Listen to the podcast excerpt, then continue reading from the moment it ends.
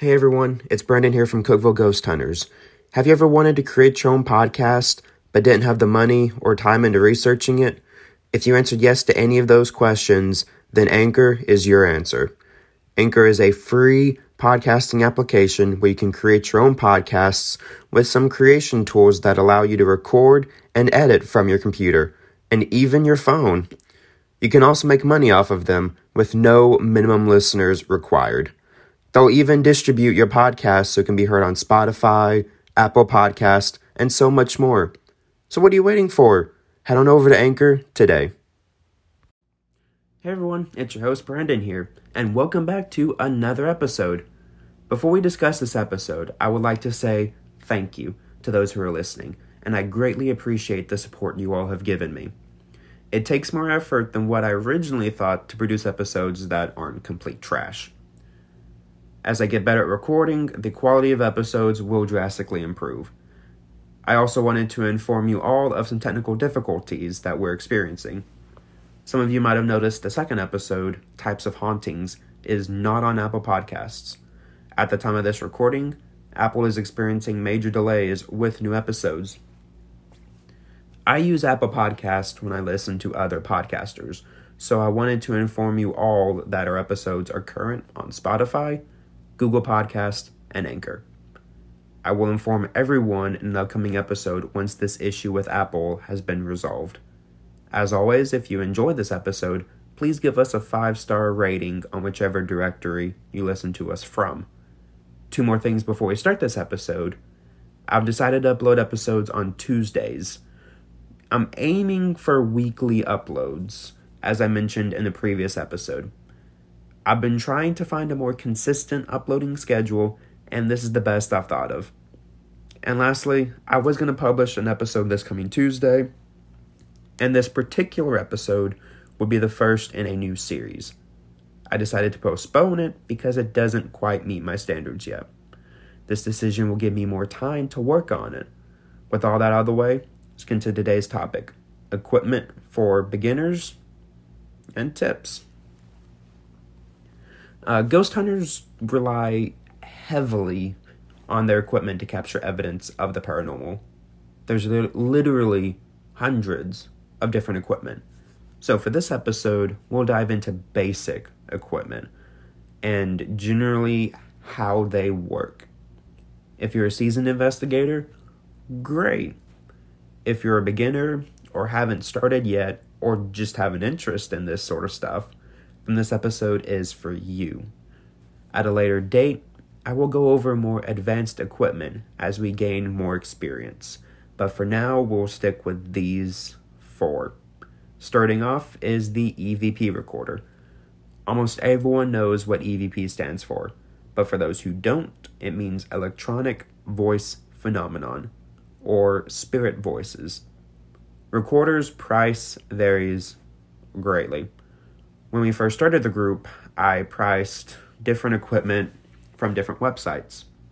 Uh, Staples and Office Max do sell recorders, and their prices were around fifty dollars. Like I, I remember seeing one that was like forty, about forty dollars. Then I saw another one that was a seventy, just depending on how much internal storage the recorders contain people who purchase these recorders for uh, non paranormal related things use them during uh, business meetings or class lectures.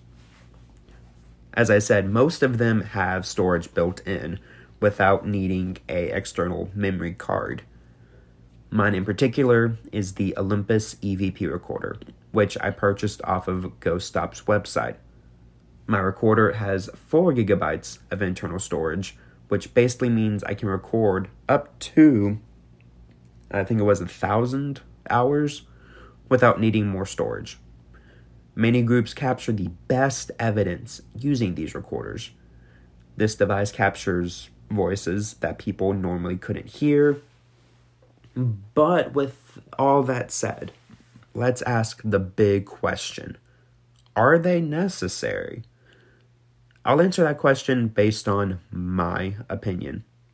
if you're a beginner or you're just going to a ghost hunting event and you don't have a lot of money, your smartphone will work just fine.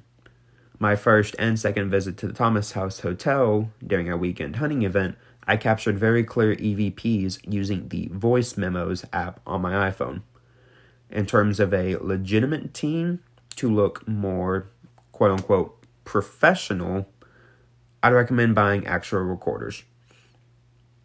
Um, I'll go and mention that all the items that I discuss in this episode, uh, I will provide links to each of them in the show notes so that you all can check it out for yourselves. But uh, personally, the selling point for me, which was my Olympus recorder, this one specifically had live listening, and the internal storage was, I think, four yeah four gigabytes. Um, if you're buying equipment on a more strict budget, I'd recommend Staples or Office Max.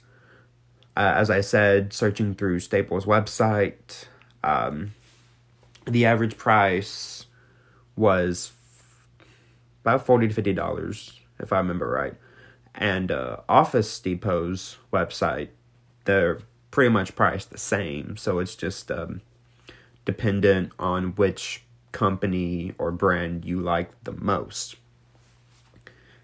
A uh, general rule of thumb when capturing audio evidence is asking questions.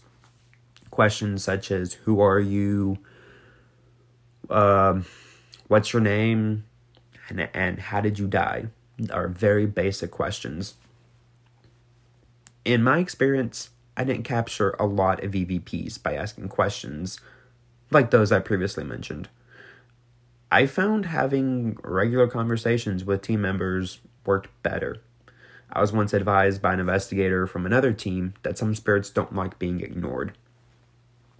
When you go from the spirit being the center of attention to another person, either a team member or a guest with you, um, EVPs tend to be captured while you talk. When you do this, always be sure your recorder is on. The last thing you want to happen is you hear a Class A EVP, which basically is like a highly intelligent response, and you didn't get it recorded. If your goal is to capture audio evidence from a specific spirit or entity, then you could ask questions specific to that particular spirit, such as which room did you die in, if they lived in like a house or a hospital, uh, what's your last name, and other questions that you can direct at that one spirit. If you're dealing with negative energy or demonic spirits, uh, just leave. I, I mean, that's yeah, especially with demonic spirits, just leave. Just go someplace else. Uh, the next piece of equipment on our list is the uh, EMF meter, also known as the electromagnetic field meter or magnetic frequency meter. It's commonly believed that spirits give off their own electromagnetic field, which is exactly what this device detects. Epi- expect um, more things than just spirits to go off this type of field. Uh, electricians can use this type of device to detect if outlets are receiving power. Uh, this theory can be tested if you put those meters by a wall outlet. Uh, spirits can also give off this field. Oh, my words. Uh, not, not spirits, uh, phones. Gosh, I need a script. Uh, phones can give off this field, which the meter can also detect. A personal story I have is I was testing out my equipment, I listened to music using my uh, Bluetooth earbuds. When I turned on my meter, it started going crazy, which um, kind of made me uneasy.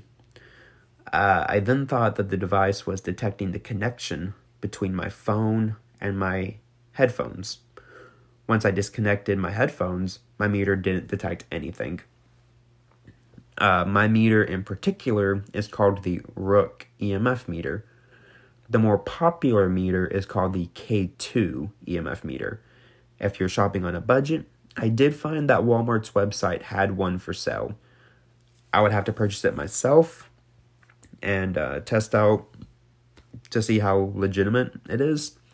But it was priced at $26, which was it's it's very cheap.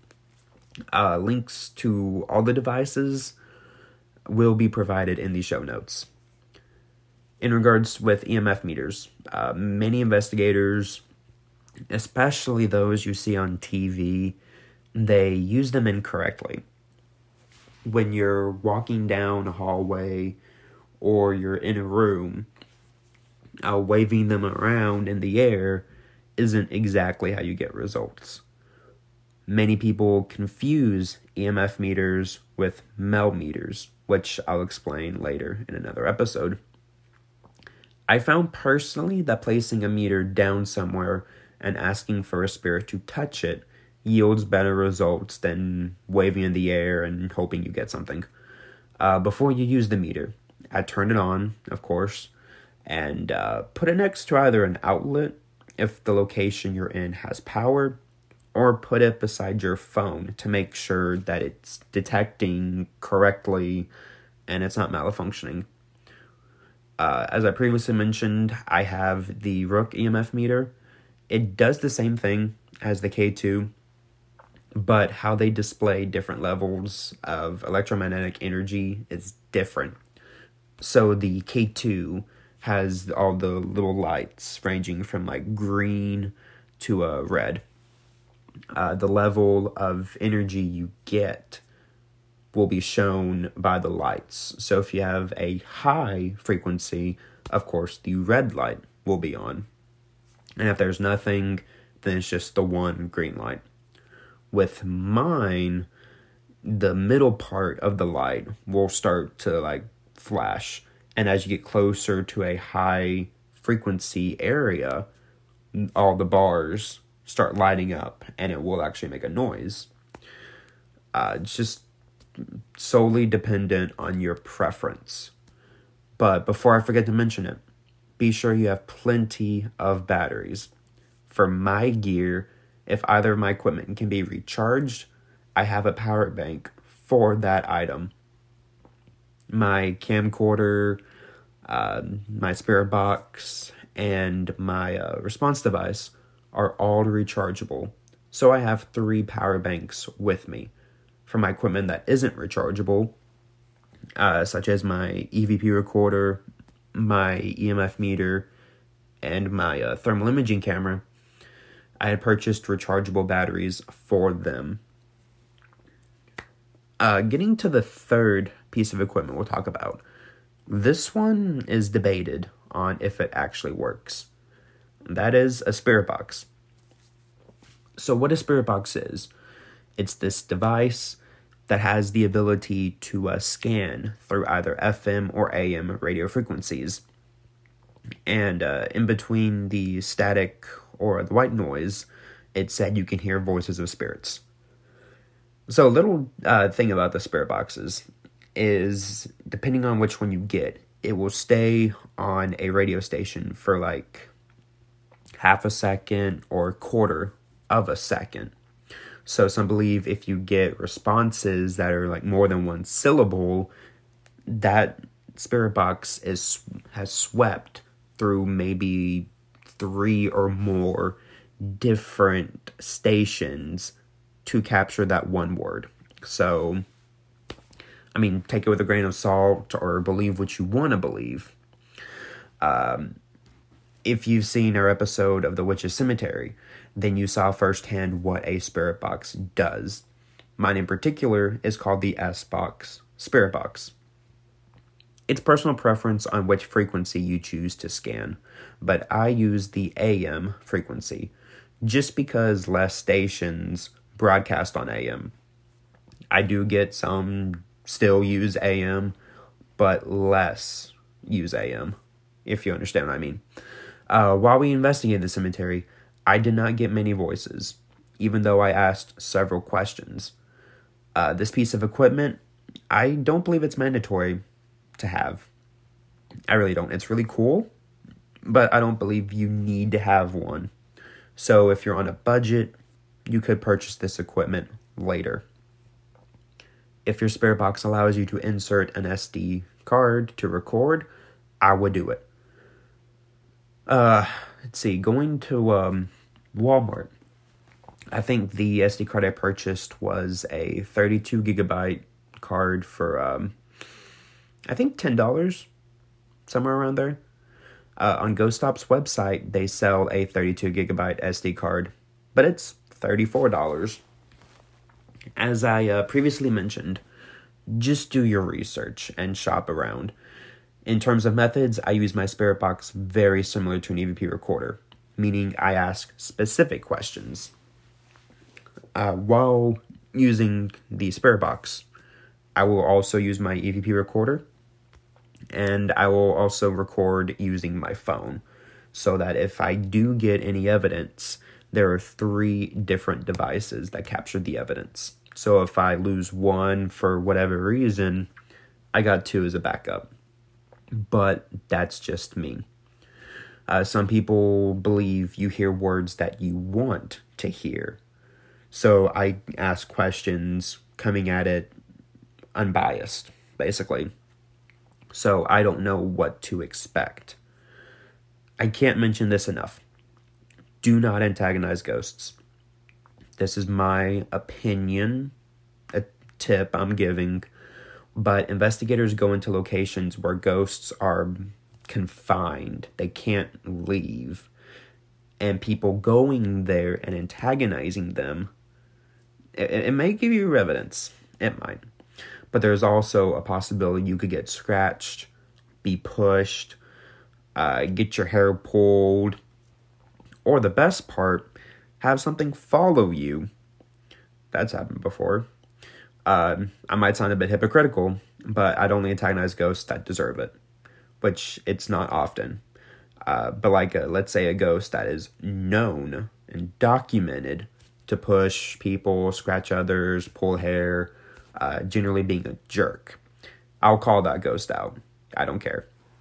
But ghosts that are known to be passive and not harm, harm others, oh god, I can't speak, um, then I would antagonize that. I would not antagonize that particular spirit. Oh, uh, I really need a script. Um, another personal experience I've had with the S Box is after I purchased my kit online. I bought it up, or like I brought it with a conversation with my dad. Uh, he told me that occasionally, while he'd be watching TV, he would see a shadow dart from the front door to my room. Believing it's a car driving by, he wouldn't pay much attention to it. So I decided to use um, the box in my room. Every time I use it, I record a video of what happens using my phone, and I still have this video. I had asked the box if there was anyone with me. I heard a voice, but couldn't make out what it was saying. I explained that since I didn't know its intentions, that I wanted whatever it was to go away. Uh, crystal clear, a uh, voice came from the box saying, hurt. I believe it was trying to say, like, that hurt my feelings. Uh, after a minute or so, I asked if it was still here. I heard a sound, kind of like a uh, confirmation, like, mm hmm, or like I'm still here kind of thing. And I demanded that it leave and not come back. A few seconds later, after I said that, a different voice from the box said, Got it. Both voices were very clear. It was also something I noticed. Uh, the voice that said hurt sounded like a woman's voice, while the voice that said got it sounded like a man. Kind of weird, but whatever. Uh, before going on to last equipment, I wanted to address the Estes method. Y- personally, you can't talk about the Spirit Box without mentioning the Estes method. Uh, I'll give this method its own episode and go more in depth with it. But basically, it involves plugging in noise cancellation headphones into a Spirit Box. You can use either the SB7 the S box, or any other type.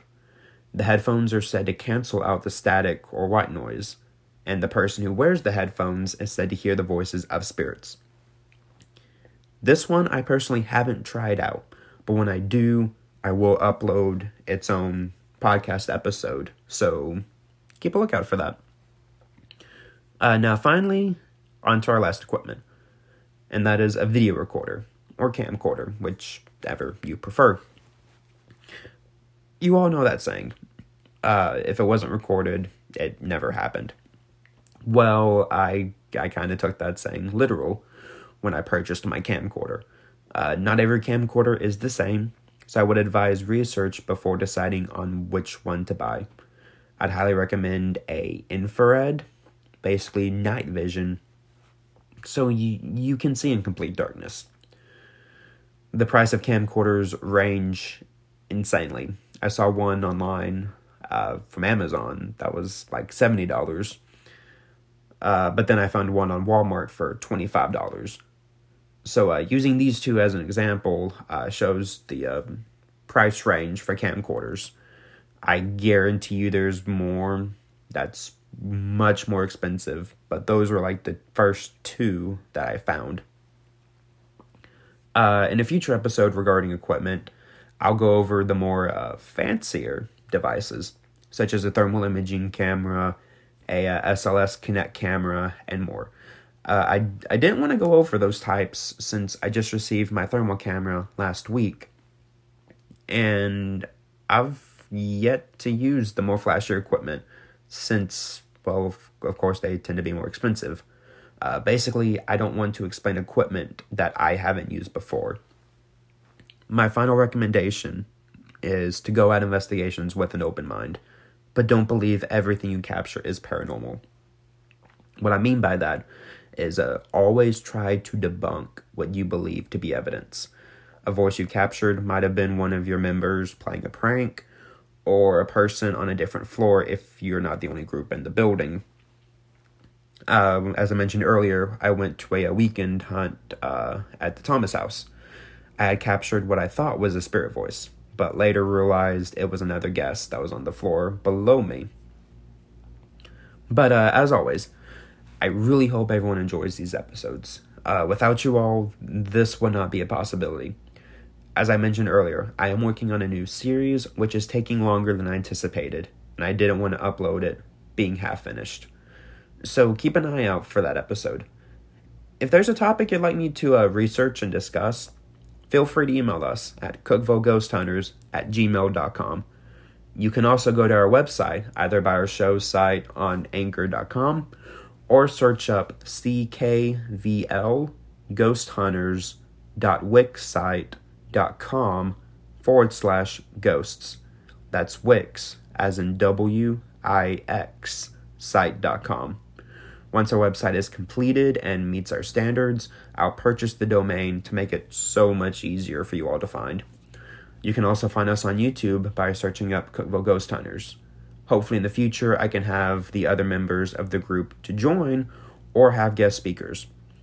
But until then, I've been your host, Brandon, and I do hope every one of you has a fantastic day. Goodbye.